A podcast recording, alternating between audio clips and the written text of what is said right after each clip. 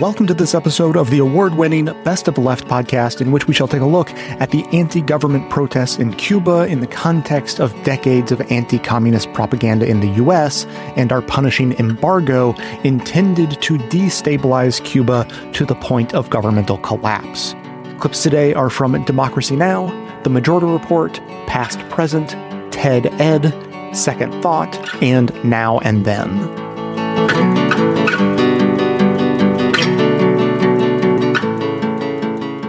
Wanted to ask you about the impact, uh, uh, this mention of the over 200 uh, new sanctions that were imposed during the Trump era that the Biden administration has so far not yet uh, rolled back, and also the COVID situation. There has been a resurgence of COVID, uh, uh, or a actual new surge of COVID uh, in Cuba, but it's still relatively small from what I can tell. For instance, there have been about 1,600 total deaths since the pandemic began in Cuba, uh, a nation of 11 million. New York City alone has had 33,000 deaths since the pandemic, and New York City actually has less people than uh, than the Cuban population. I'm wondering uh, how big an impact has been this surge of COVID, and also could you detail a little bit more about these sanctions? What were the kinds of sanctions that Trump imposed that did not exist previously?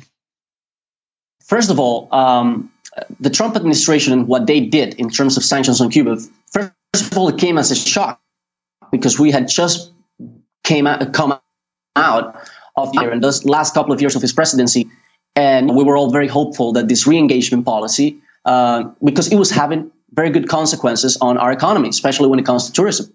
And then tourism is one of the first areas in which you can see the consequences of the, what the Trump administration did. They basically rolled out all uh, policies Obama was adopting, and they started applying more than 200 sanctions, like tourism. If they ban cruise ships, they forbid flights to other cities than uh, to other cities that wasn't wasn't uh, Havana. That had a toll on our tourism revenue.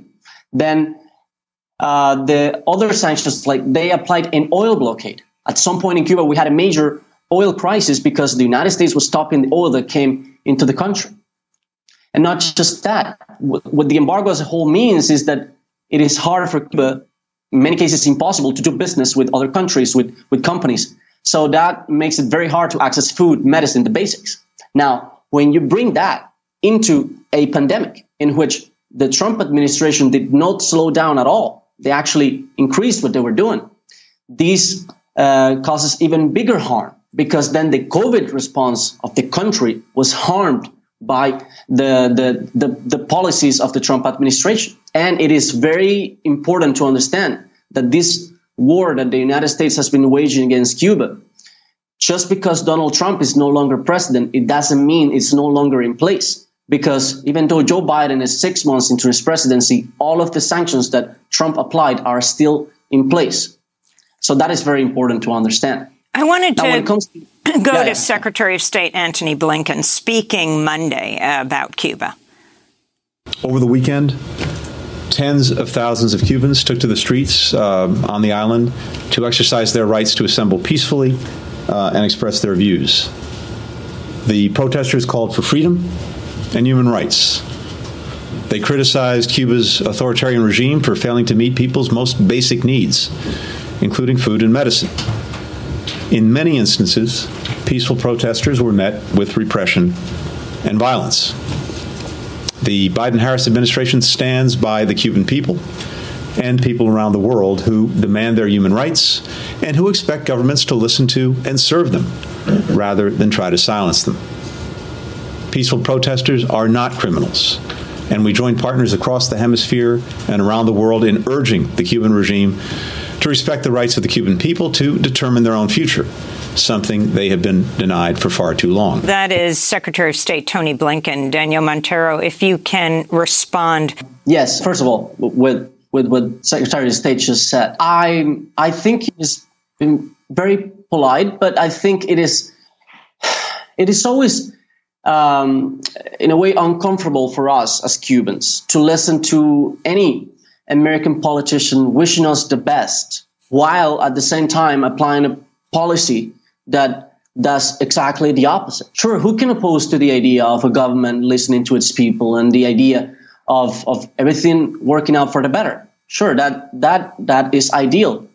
But at the same time, it's a bit hypocritical to to to to not mention the biggest problem to our economy. We're talking about a moment in which we're living a crisis. People are taking to the streets because we are in a crisis. And that crisis is largely due to the United States sanctions. To come out and just support people, no, the biggest support the Biden administration could offer to the Cuban people is to lift the sanctions, especially during the period of the pandemic. And could you comment about the reaction of uh, Cuban Americans uh, in uh, in in the United States, uh, especially in South Florida? Uh, there, at times, it seemed to be bigger protests in Florida than there were in uh, in Cuba in terms of actual people in the streets. Yes, look, um, Cuban Americans in Florida, um, in, in, many cases, can be blinded by by some of the of the coverage that that that that they have. I would say this: look, I can accept any comment, and I think that the idea of all of the Cubans here and the Cubans abroad coming together and discussing the issues of the country, I think that is a, an amazing idea and something that we should um, that we should all go for. Uh, but what has shocked me the most is to have Cuban Americans in Florida asking for a military intervention this is this is the some of the most colonial behavior I have ever seen in my life. Is because if you have any understanding of what a military intervention is, you, like how can you call for another country's army to invade your country? That that for me is simply outrageous. I don't know how else to to to describe it. Sorry if I, it's not most professional, but it is my country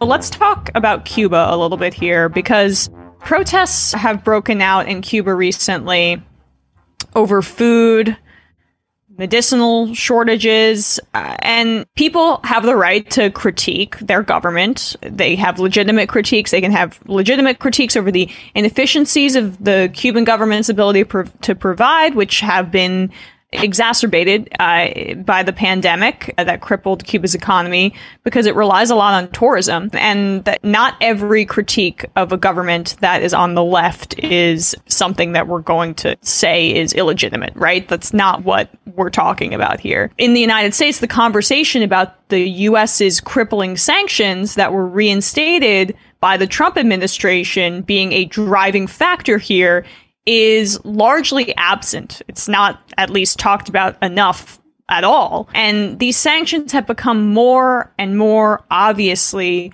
immoral and cruel, and that includes sanctions on Iran and other countries amidst this global pandemic because sanctions hurt the citizenry. They are offset onto the people in that country and they're starved and they're lacking in medical supplies in many instances. Luckily, the Cuban government has a significant history of providing for its citizens, so it's not as bad as, say, in Iran. But the Biden administration has not reversed Trump's re- reversal of Obama's policy of ending much of those crippling sanctions. Jen Psaki was asked about uh, this yesterday. Let's take a listen to what she had to say. And you and others designating Cuba Secondly, on Cuba, what is the status of the review of the Trump era policy?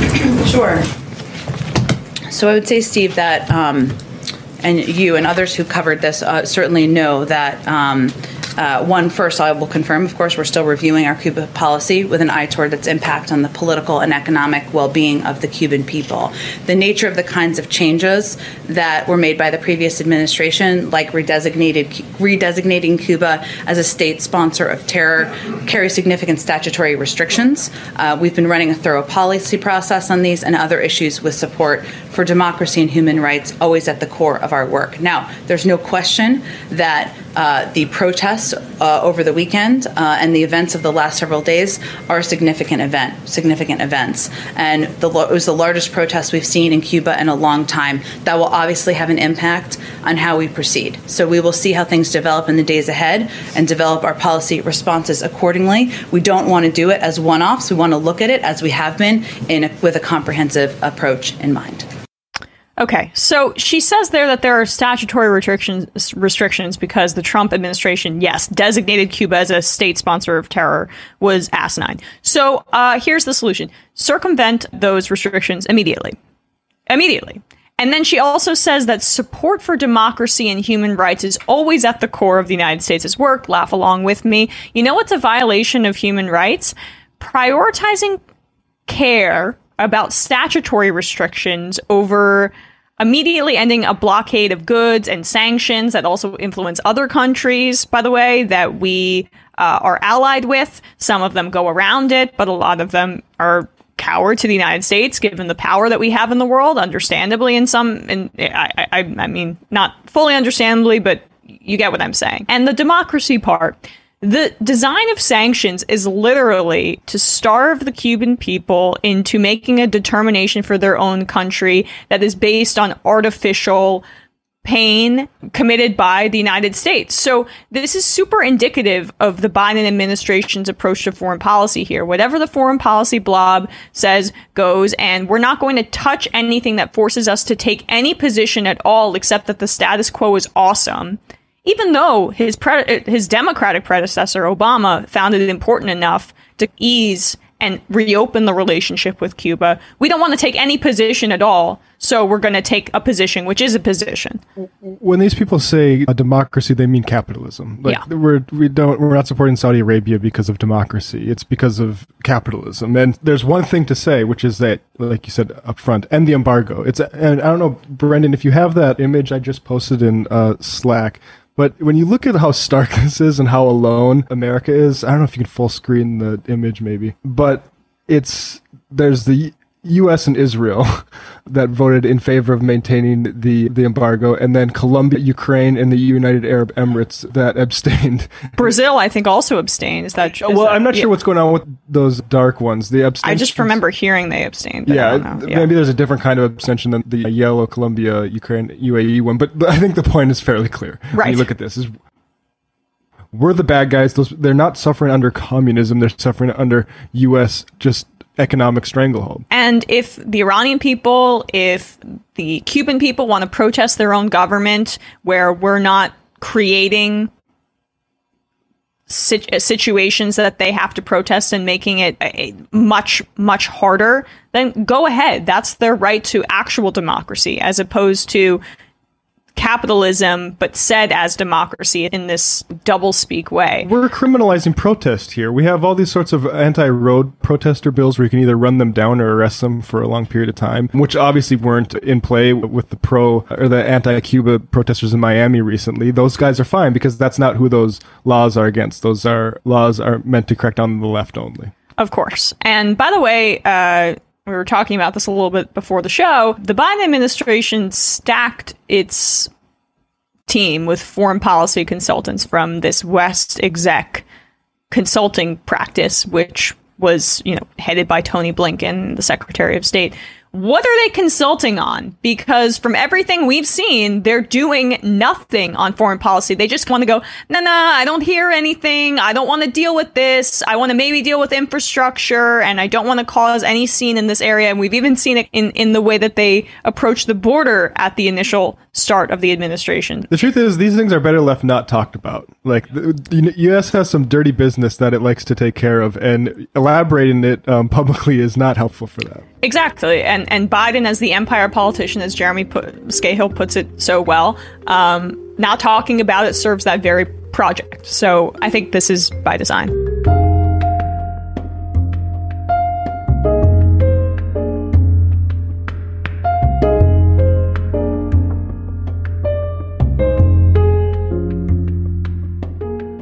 Anti government protests erupted in Cuba this week in response to the country's deteriorating economic conditions and repressive government.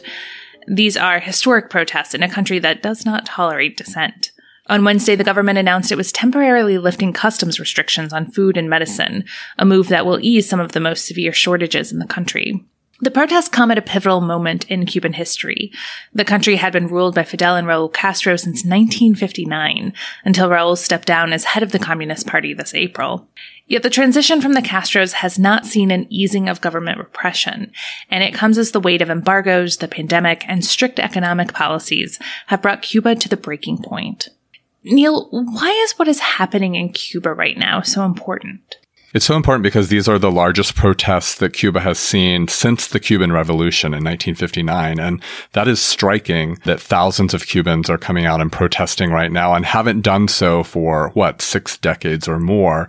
And so a lot of people are saying that this is a moment in which things may actually change. It's a possibly turning point moment. As the New York Times, the spark has been lit. And I think if you look back over the 60 years of the Castro brothers rule in Cuba in the communist era, the smallest examples, the smallest instances of dissent were squashed almost immediately, right? There's a long history here of intense political repression, political violence, human rights violation that were handed out at, again, the smallest sort of examples of dissent. And so to see thousands and thousands of Cubans taking to the street, in a very different political landscape post Castro, given all the other things that are happening in the world right now that are also being felt in Cuba, it feels like a moment where something big might happen, where some sort of big change might come out.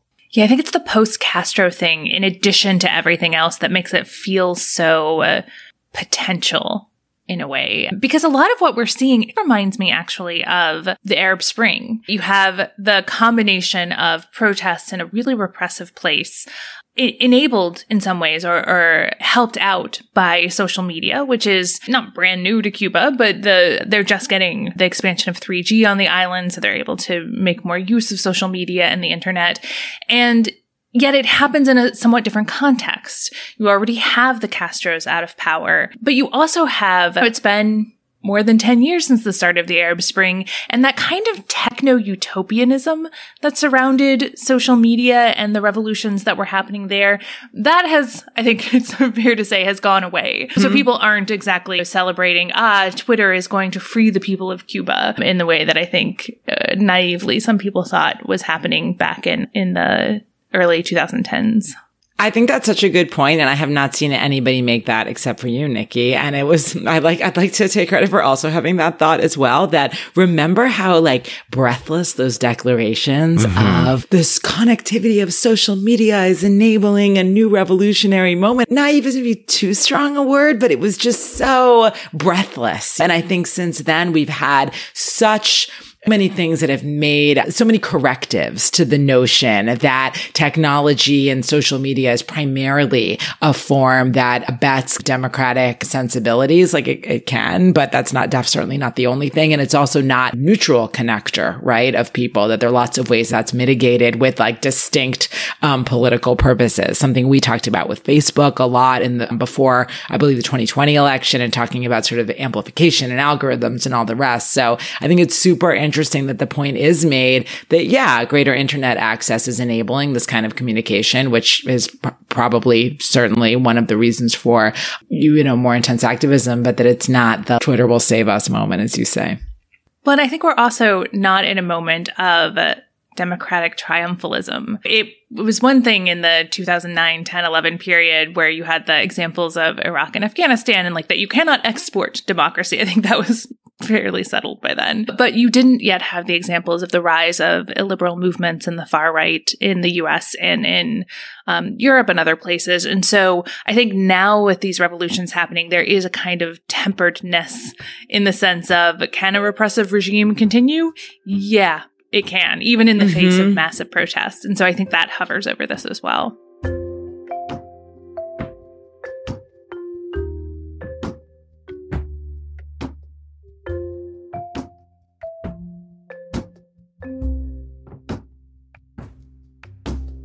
Imagine that one day you're summoned before a government panel.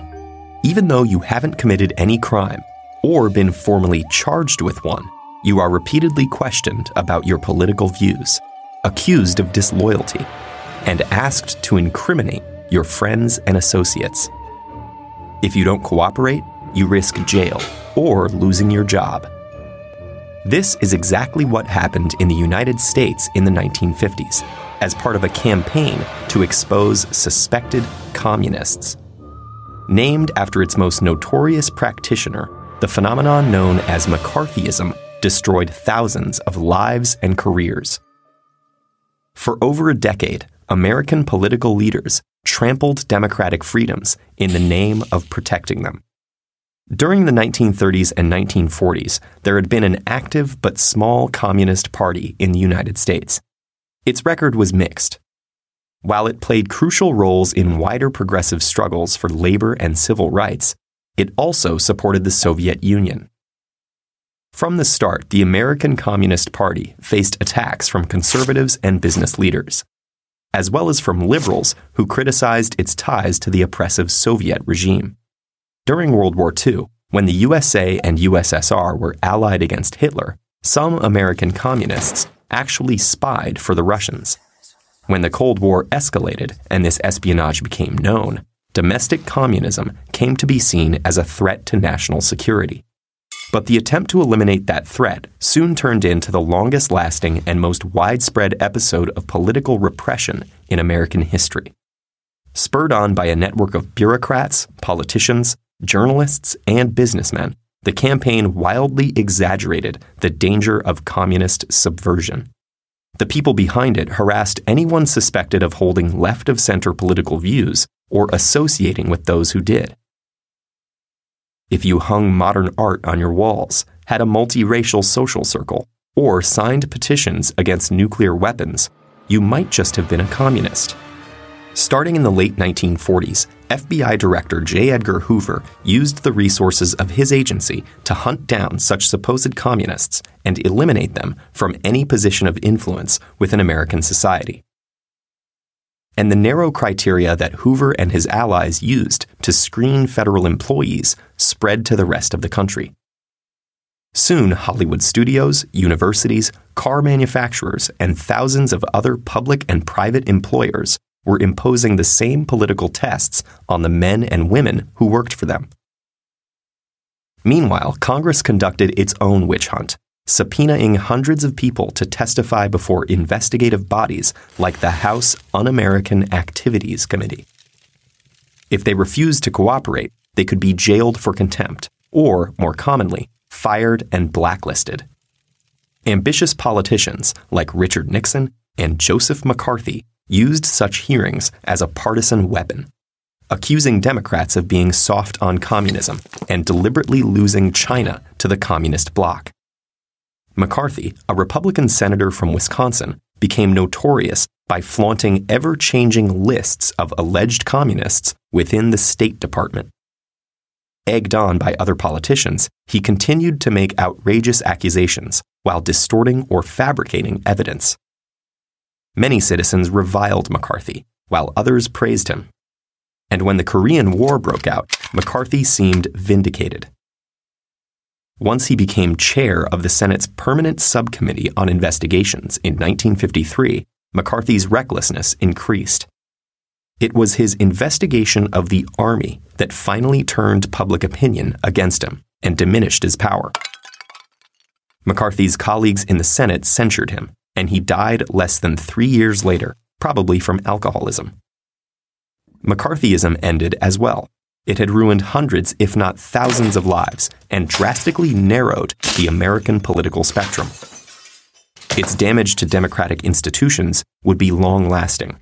In all likelihood, there were both Democrats and Republicans who knew that the anti communist purges were deeply unjust, but feared that directly opposing them would hurt their careers. Even the Supreme Court failed to stop the witch hunt, condoning serious violations of constitutional rights in the name of national security. Was domestic communism an actual threat to the American government? Perhaps, though a small one. But the reaction to it was so extreme that it caused far more damage than the threat itself. And if new demagogues appeared in uncertain times to attack unpopular minorities in the name of patriotism, could it all happen again?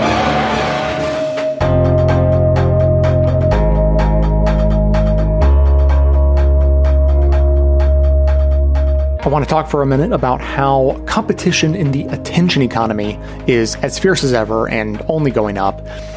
Because for a long time now, I have liked to think of podcasts as somehow being outside of the attention economy, you know, just because we're not, by and large, fed to you through manipulative algorithms like YouTube or Facebook or Twitter and all of that. But it is clear that that is not a clear eyed view of the situation. Everyone, as we know, has a finite amount of attention, and everything in the world is competing for it, including podcasts. So that means we're part of the economy just like everyone else. Now, starting at the beginning of the Trump years, give or take, we began to see our download numbers start to fall. And I chalked it up mostly to outrage fatigue. You know, people would write in and say, I can't listen to the show anymore. I can't handle the news right now. Fair enough, I thought. Um, but now it is clear that that's not the only cause of the drop, and pure competition can't be ignored. So just like YouTubers who remind you endlessly to subscribe and hit the notification bell, I essentially have to play the same game or inevitably be left behind. So, to that end, in recent years, many podcast apps have introduced a similar function to turn on push notifications for new podcast episodes. And in an effort to get our download numbers turned back in a positive direction, I am asking that you, if you are willing, turn on the notifications for when new episodes of Best of Left are published. And if you bristle at the idea, I- am with you. I dislike interruptions as much as the next person, so I only recommend silent notifications, as they're called on Android, or notifications that are delivered quietly, as Apple describes it. So you'll be notified whenever we publish a new episode, but only when you decide to look at your phone, not some other time when you're being distracted by it. Because the fact is, it's not just memberships that keep the show going. Listening to every episode and helping keep our download numbers up is also what helps us bring in advertisers too, and that is a critical part of it. So maybe just give it a trial run, see how it goes. If they don't bother you and it reminds you to listen to the show more often, win win. If you hate it, turn it off later, no hard feelings. Now, as always, thanks for your support in whatever way you're able to give it. The first important thing you can do is to be sure what communism really is. In other words, know your enemy. Whoever you are, wherever you are, discuss the red menace with your neighbors, your friends, your business associates, your fellow students. Are you a factory worker? A member of a union, a trade association, a service club, or a church? Be alert to spot anyone promoting the communist line. And be doubly alert when the communist start hunting you. That's right. No matter who you are, you have your own circle of influence. So the commies want you. They have a variety of approaches. Any one of them may sound reasonable, even commendable. Just don't ever agree to join any committee or support any cause or sign any petition or allow your name to be used in any manner until you know the whole story, who's behind it, what their real objectives are. Uh, I feel that the millions of Americans who have long voted the Democrat ticket are just as loyal, they love America just as much, they hate communism just as much as the average Republican, which, which uh, proves my contention, and that is that in this fight against communism, it isn't a Democrat fight, it isn't a Republican fight. It's so easy, you see, to talk about communism generally, to talk about the sellout in China and Korea generally. But unless you call the roll of the traitors, treason isn't like little Topsy, it doesn't just grow. It's created by men with faces and men with names. And I think those of us who have been elected by the American people to man the watchtowers, unless we have the intelligence to recognize the traitors, and then, if I may use a word which we use in Wisconsin, unless we have the guts to name them, we should be taken down from those watchtowers and should not be representing the American people. And I don't intend to ever avoid giving the names of traitors, giving the names of communists, I discover them in important position. If you thought McCarthyism was a thing of the past, no such luck. This past month, Florida Governor Ron DeSantis held a bill signing event where he and some others explained what exactly their program entails. I'm going to play a few clips to give you a sense of what we're dealing with, and then we'll talk about some specifics. Uh, the bill also expands uh, our previous efforts in civics to add a requirement for the high school government class that um, students receive instruction on the evils of communism and totalitarian ideologies. Uh, we have uh, a number of people in, in Florida, particularly southern Florida, who've escaped uh, totalitarian regimes, who've escaped communist dictatorships um, to be able to come to America. Uh, we want all students to understand the difference. Why would somebody flee uh, across shark infested waters, say leaving from Cuba to come to southern Florida? Uh, why would somebody leave a place like Vietnam? Why would people leave these countries uh, and risk their life to be able to come here? It's important that students understand that. Okay, lots to unpack here. House Bill 5, which is one of three related bills, includes a requirement that high school students be taught about, quote, the evils of communism and totalitarian ideologies. DeSantis then mentions Cuba and Vietnam. Let's start with Cuba. Cuba is an island nation which has suffered under brutal US sanctions for nearly 60 years now. These sanctions have been denounced by the UN as illegal and inhumane, and every single member state, with the exception of the US and Israel, continues to vote against the oppressive measures, measures which have cost the Cuban economy trillions of dollars. Now, as part of this bill, Florida will create a portraits and patriotism library so students can learn about real patriots who came to this country after seeing the horrors of these communist regimes. We actually have uh, folks here today. Uh, you'll hear from uh, her in a minute, Anna uh, Abauza. She came to the United States when she was a teenager, fleeing from Nicaragua when the Sandinistas brought socialism to that country. Another part of the bill is the creation of what Florida is calling the Portraits in Patriotism Library, where students can learn about people who are willing to be useful pawns to the political right and condemn left wing politics, including one person who fled from Nicaragua when, quote, the Sandinistas brought socialism to that country. If Ron DeSantis weren't perhaps the dumbest politician currently living, I would assume this was satire, the years he's referring to are widely known as the period during which the United States funded right wing death squads in Nicaragua and El Salvador. And it wasn't just indirect funding. The CIA also played an active and criminal role in what were called the Dirty Wars. For example, they planted mines around three Nicaraguan harbors, which constituted an act of state terrorism. While the mining of Nicaraguan harbors has caused a huge political furor in the United States, Anti Sandinista guerrilla sources here in Costa Rica feel vindicated because of the tactical effectiveness of the mining. Specifically, the denial of these high speed patrol boats and landing craft to the communist government in Nicaragua. Thankfully, the U.S. was convicted of violating international law at the World Court.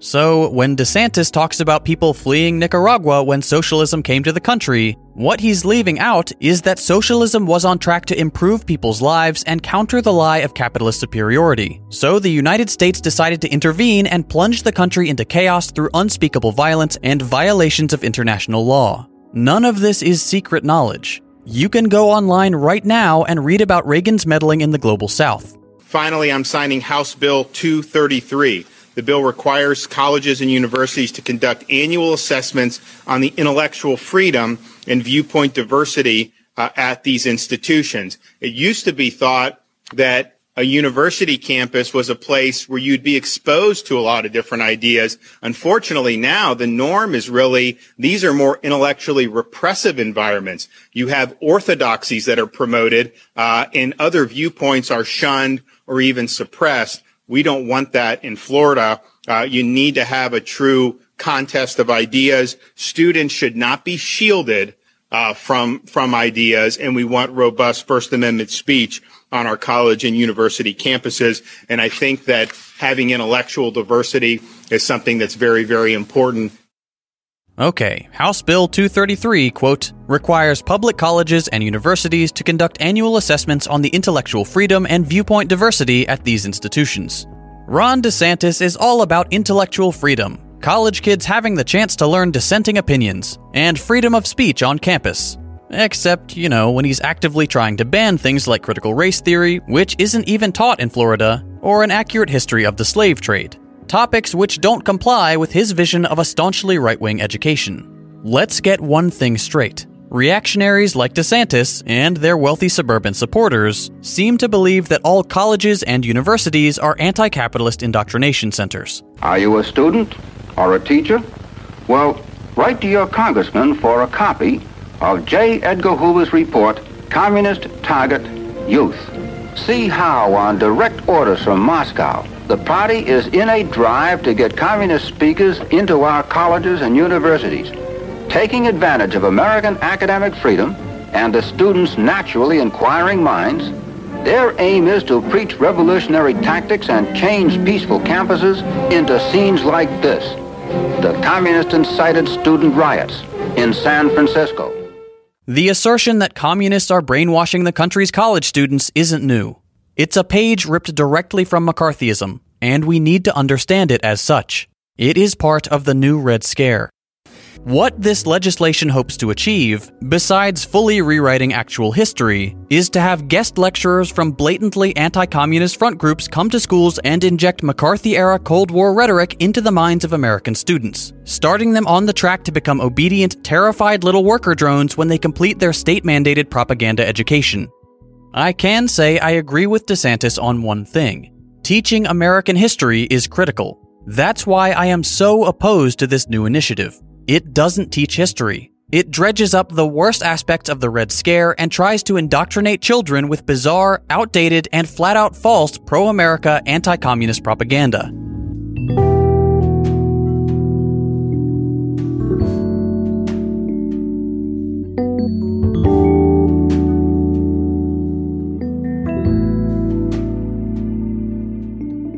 I think when we talk about international issues, we often both acknowledge the limits of our expertise as U.S. historians and also while honoring what we do in this podcast, which is what does this mean for the United States and mm-hmm. what has the U.S.'s role been in here?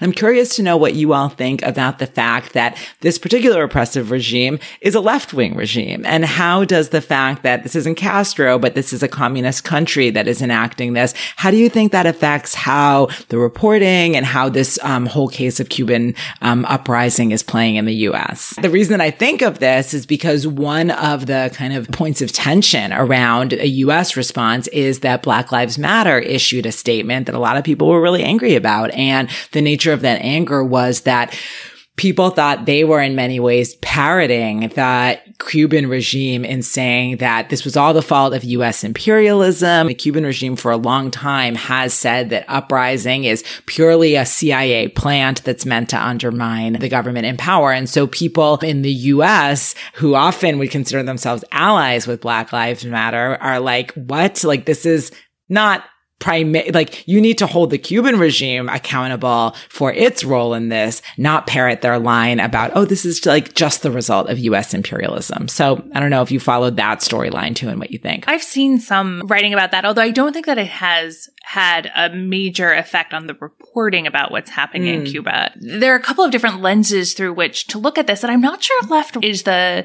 mm-hmm. the best way to think about it. And I wonder if thinking about colonialism and anti-colonialism is maybe the better way. And again, my mind is just being dragged back to the example of um, the Arab Spring when you had a combination of anti-U.S. governments but also governments that had been propped up and countries whose stories had been, histories had been profoundly affected by U.S. intervention and by U.S. meddling in who gets to run the country. And I think a lot of that is happening around Cuba as well. There are, these protests are not being stirred up by the CIA. I think it's fair to say. So I think we can navigate sort of um, false propaganda coming from the Cuban government while still reckoning with the legacy of, for instance, the US embargo in Cuba, which these are separate issues in some ways. Like Cuba has its own set of economic problems that happen because there haven't been any genuine economic reforms there. Its repressive government is the core part of its problem, not the United States, but the US embargo is harming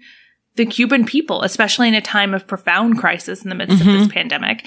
And US involvement in the island has been a problem for Cuba for at least a century. And I think that that goes to Fidel Castro and to the communist regime as well, because Cuba became, obviously had its own autonomy, but it became a bargaining chip or it became one of those places where Cold War tensions and Cold War goals were being played out, not always um, with the, the needs and desires of the Cuban people in mind.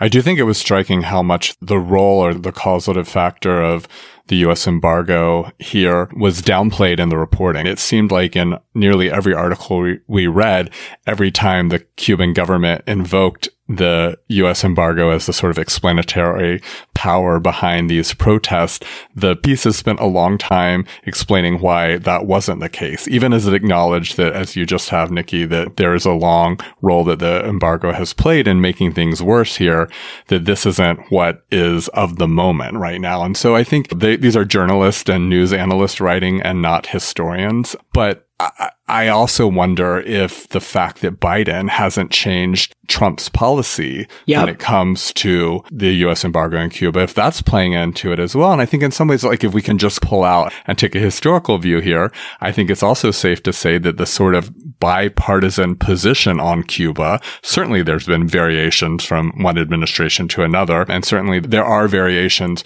if not in policy, I think in tone when it comes to U.S. Cuban relations. But if we're at the sort of bird's eye view of this historically, there's a fairly consistent bipartisan position here when it comes to Cuba. And I also, and I think that's both instructive for us thinking about how the reporting is going down and mm-hmm. also is a shaper of how that reporting is playing out right now. Mm-hmm. But with a major exception, right? Which is the Obama administration, right. which had uh, tried as hard as it could with the restrictions that Congress has in place to open up U.S. relations with Cuba.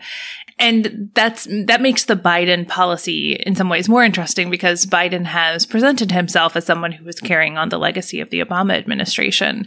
And yet on Cuba has been reticent. And it's hard to know how much of that is because of his own thoughts on foreign policy, something that Biden was deeply embedded in the Senate, and how much of that is shaped by electoral concerns. Because one of the places that really didn't like the Obama administration's moves around Cuba were Cuban Americans in Florida. There was a, it's not not a, a monolithic community, but there was certainly some real pushback to the Obama administration's decisions to work with the Cuban government to create a thaw back in 2015, 2016.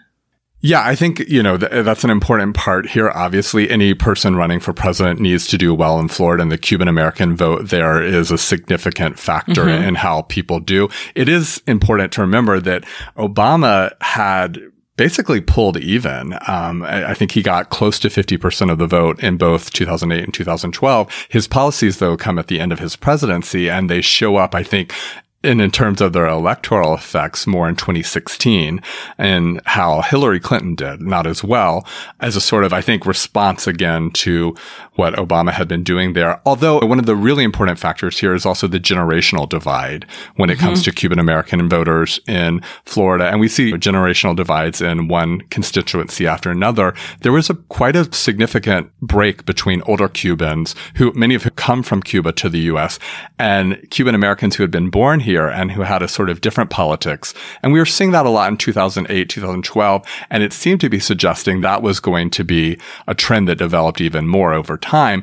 But I think 2020 showed us that there is still a lot of power here in terms of a Cuban American vote consolidating around a Republican candidate who takes a sort of hardline position about Cuba. The other significant factor, though, in 2020, which was much newer in Florida, in South Florida, was the large increased presence of Venezuelans mm-hmm. who were also responding to that hardline position about Cuba and also to the ways in which the right attached socialism to Biden. I just know from a friend in South Florida that Spanish language radio was running constant ads in 2020 from the Trump administration talking about el socialismo de Biden. So that that was something that was not just directed to Cubans, but to an expanding Central and South American constituency in South Florida that would be alarmed by associations with socialism.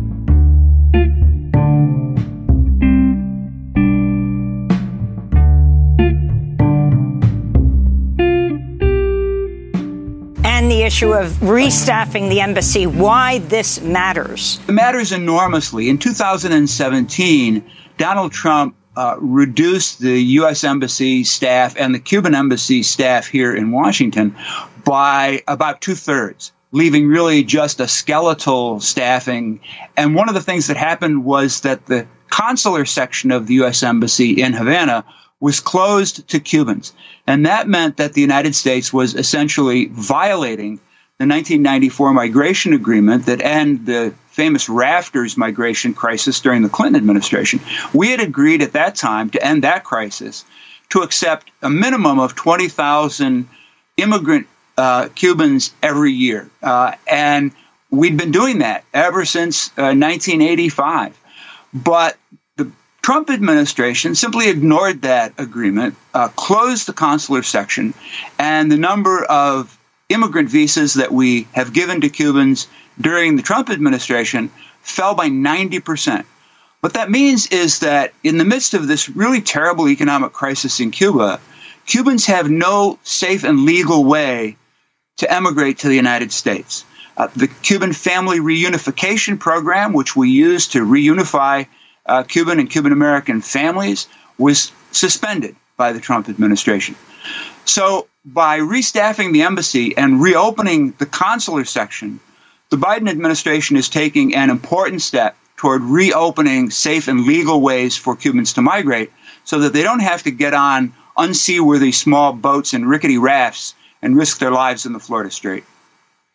Uh, I wanted to bring uh, Carlos Lazo back into the conversation. Uh, could you talk a little bit about the practical ways that the sanctions affect uh, daily Cuban life, and especially talk about the importance of remittances, the money that uh, Cubans in the United States send back to their families, because obviously throughout Latin America, not just in Cuba, uh, the the money, the remittances from Latino migrants in the United States are some of the biggest sources of uh, foreign income uh, to these countries, and greater than any U.S. aid uh, to the countries.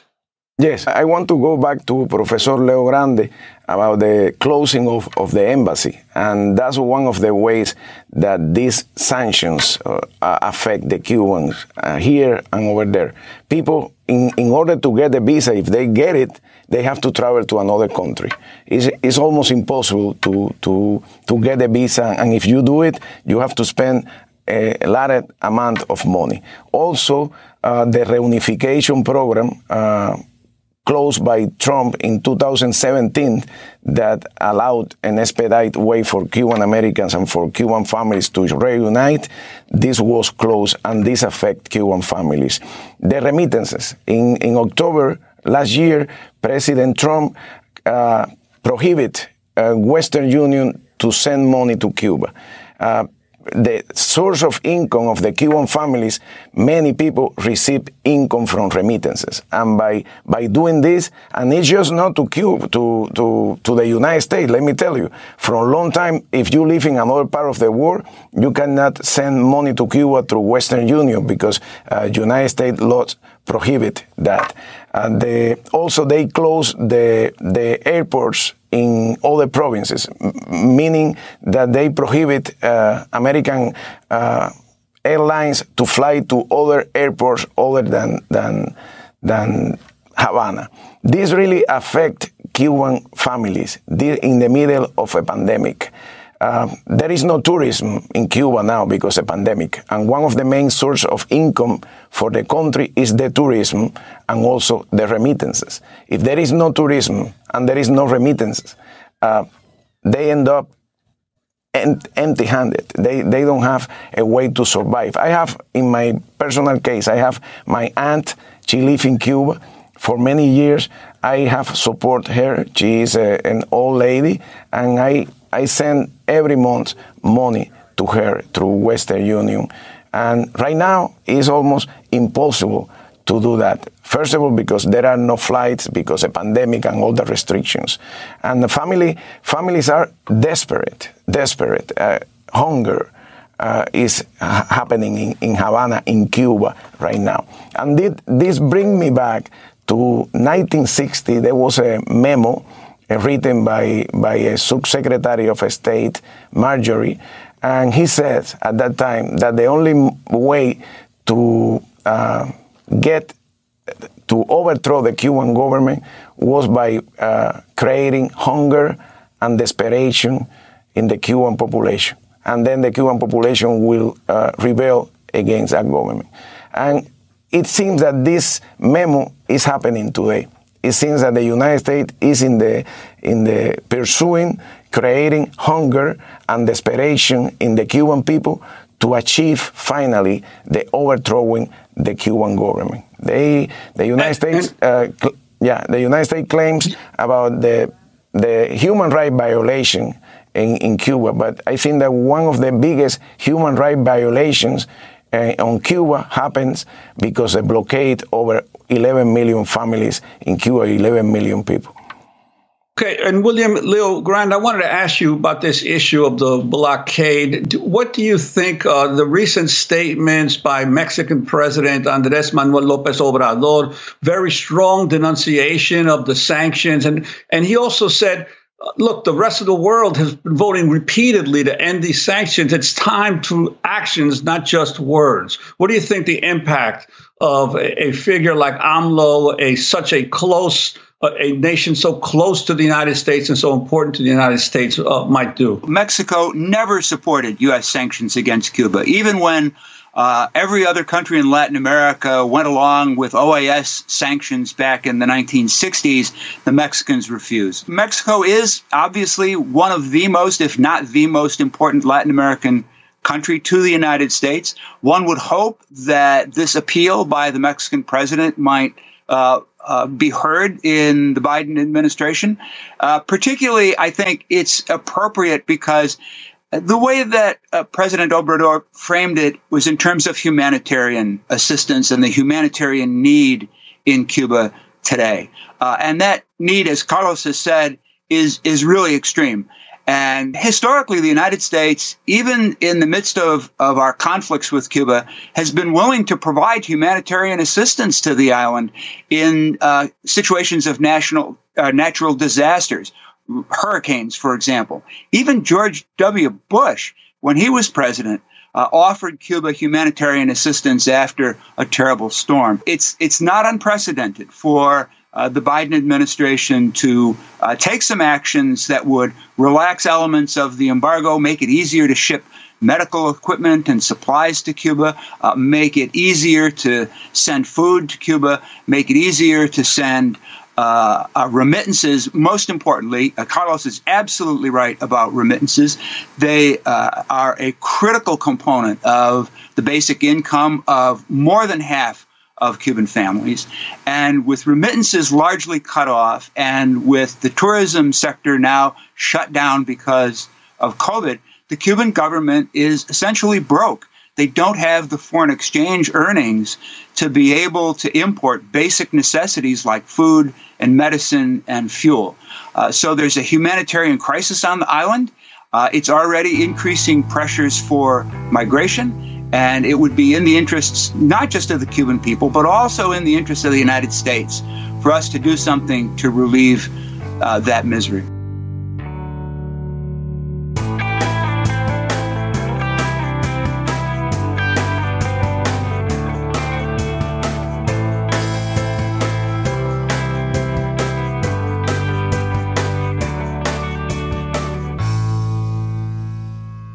We've just heard clips today, starting with Democracy Now! discussing the impact of the embargo on Cuba. The Majority Report also highlighted the impact of the embargo and the motivations of capitalism driving it. Past Present looked at the anti government protests while comparing and contrasting to the Arab Spring. TED-Ed explained McCarthyism and the threat of anti communist fervor to freedom. Second Thought tied Florida's anti critical race theory and anti communism education policies to the long history of Red Scare politics. Past Present looked at some of Cuba's faults in addition to the impacts of the embargo and the political influence of anti Cuba passion in the critical swing state of Florida. And Democracy Now! discussed the details of how Cuba is being financially starved, helping to cause the humanitarian crisis underway. That's what everyone heard, but members also heard bonus clips from Now and Then, giving an overview of McCarthyism and its direct ties to Trump, believe it or not, and the element of conservative politics that supports him. And Democracy Now! spoke more with a Cuban journalist about his impressions of the protests and the generational divide between the pro and anti-government sentiments in Cuba. To hear that and all of our bonus content delivered seamlessly into your podcast feed, sign up to support the show at bestofleft.com slash support or request a financial hardship membership because we don't make a lack of funds a barrier to hearing more information. Every request is granted, no questions asked. And now, we'll hear from you.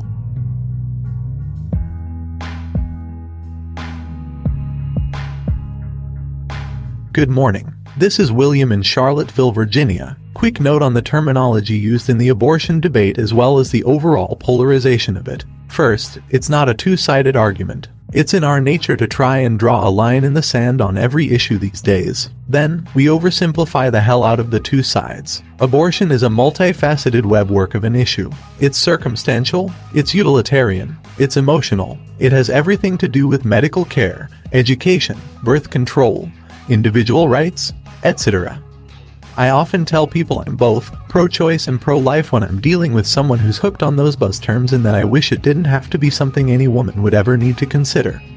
But I also can't pretend like I know better than any woman the choice she should make when faced with it. The other thing is the terminology. Pro life conjures up chivalrous imagery. It's a noble cause. The right side. Pro choice, however, makes people sound selfish and soulless. Their choice is more important than a baby's life. Who would ever want to be such a disgusting person? I don't subscribe to this two sided oversimplification of the issue. In your podcast, a point is brought up about how someone might use the argument Oh, you're pro life, but also for the death penalty. How hypocritical. The minutes that follow talk about this argument, but it never once realizes the obvious. We are not beholden to the terms put forward. We need not be pigeonholed by them. Pro life really does not mean anything any more than pro choice. The terms pro life and pro choice are not synonymous with the debate over abortion and should not be treated as such. Please, people, stop feeding the trolls. If someone asks your stance on abortion, tell them everything. Don't just throw out a buzz term. Give the argument the time it deserves.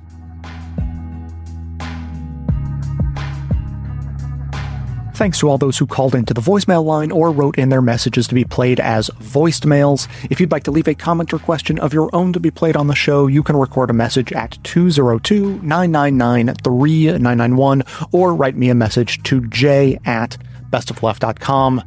So, just a quick response to William, who we just heard commenting on the abortion debate. First of all, William was uh, disappointed, I think, that I didn't have a voice available for him to to more closely mirror his self-ascribed quote backwoods hillbilly vocal styles. So uh, apologies for that. Hopefully the technology will progress in, in the coming years and we can uh, create a whole range of, vocal styles. That would uh, that would be my preference. On the content of what William was saying, in terms of oversimplification and buzz terms and what do they mean? Are they are they beneficial for anyone to use? Are they so vague that no one really knows what you're talking about anyway? I, I think there's a, lot of valid points being made. And uh, and you know his main point being basically we are not beholden to those terms. We are allowed to describe ourselves in more specific terms or just explain what we really mean rather than leaning on those buzz terms. And I think that's perfectly legitimate. The argument being made on the show in that segment that he's referring to actually is about how we should not get caught up in terms and hypocrisies related to those terms and and sort of just getting down into the muck and the weeds. And it is advocating to say what you're for. Now i mean it doesn't necessarily specify you know which terms to use but shifting our framing from buzz terms or opposing that which we are against and and shifting to a positive this is what we're for kind of mindset i think is beneficial on many levels. It, it was a communications expert who was making that case so i'm certainly not going to argue against that. Anyway also in in the show there was an argument being put forward that i actually hadn't heard before. It's actually so clear and simple that it is a little embarrassing that it hadn't come up. But basically, over the last several decades, the term abortion has been toxified. And so that's why we have these sort of vague, squishy terms like pro choice and pro life because abortion in people's minds has been turned into a terrible thing that you should be ashamed of, which is another point being made on the show. The ideas of safe, legal, and rare put a positive sheen over a negative sentiment. And so it's a way of being good and helpful, but still kind of perpetuating that sense of shame that should be put on this concept. And so the argument was, was made abortion, pro abortion. We're in favor of it. We think it's a medical practice that should be done. We think that it should be done when people need for it to be done, just like every other medical practice and, and uh, medical event that, or treatment that someone encounters. If you need the treatment, you should get the treatment. An abortion is a medical procedure, and those who need it are the ones who should have it. It's not that complicated. And so, where I would really push back on, on William is when he says, we try to make things very clear and simple and create clear and simple dividing lines, but abortion doesn't fit that very well because it is so complicated and there's so many nuanced thoughts and, and all of that. I think his framing is just missing the point of where the dividing line is. And the dividing line is over who gets to decide. No one who calls themselves pro choice or pro abortion or an advocate of reproductive justice would turn around and argue that the decision making process for uh, deciding to have or not have an abortion is simple and my politics helps me define where that simple line is. Nobody says that. Part of the argument is that it is complicated, which is why it is so critical for that decision to only be in the hands of the person affected by the pregnancy. That is the clear dividing line. And I, I mentioned reproductive justice. I just want to throw that out there for anyone not familiar if abortion is the super simple, clear, gender inclusive, non confusing term, then reproductive justice is sort of on the other end in terms of complication, but it is the holistic view that includes many, many additional issues that go far beyond abortion and recognizes that there is much more involved. So, you know, advocating for it to be legal to have an abortion isn't nearly far enough, and that this conversation should be seen as one of an entire tapestry of issues, including, you know, all aspects of family planning, all the way to people who have chosen to have children and their ability to raise healthy kids in safe places. That the elements of societal design and, and urban design and all of these things can actually be put under this very large and inclusive umbrella about creating a situation in which people can make their own decisions all along the way, have children, have abortions, whatever they want to have happen, and for those children to be raised as a matter of course in good, healthy, safe places just as one example. So that's sort of the whole range. And, I think, you know, all of it is, is incredibly valid from the argument from just use the clear, simple term pro abortion. It's not confusing.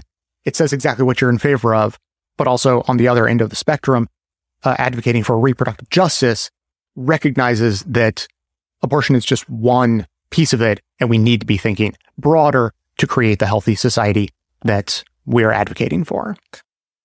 So those are my thoughts on that. Not that many of them are original thoughts. I'm just trying to uh, you know, help boost some of the best uh, ideas that some of the smartest people working on this topic have been saying for years or literally decades. And now, last thing today before I go, I, I'm going to take a vacation this coming week, and here's the metaphor to help you understand. I was on the phone. We were having a little team meeting with Dion and Aaron, and I was a little befuddled. I was, I was looking for a, a sort of a to do list that I wanted to tell them about. I was like, oh man, I don't know. I, I've got these, uh, I don't know, four or five sticky notes in front of me, but I can't find the one that has the list that I want to tell you about. Oh, wait.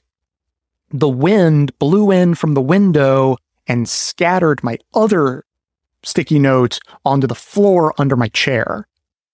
And we thought, yeah, that's that that's probably the metaphor that more or less explains how things are, are going right now, uh, hence the need for a vacation. So that's coming up next week. There will, of course, be uh, reposted episodes, which I, I, think people like. Uh, people download those because I pick out the ones that I think are particularly good or interesting from our archives. And so be on the lookout for those.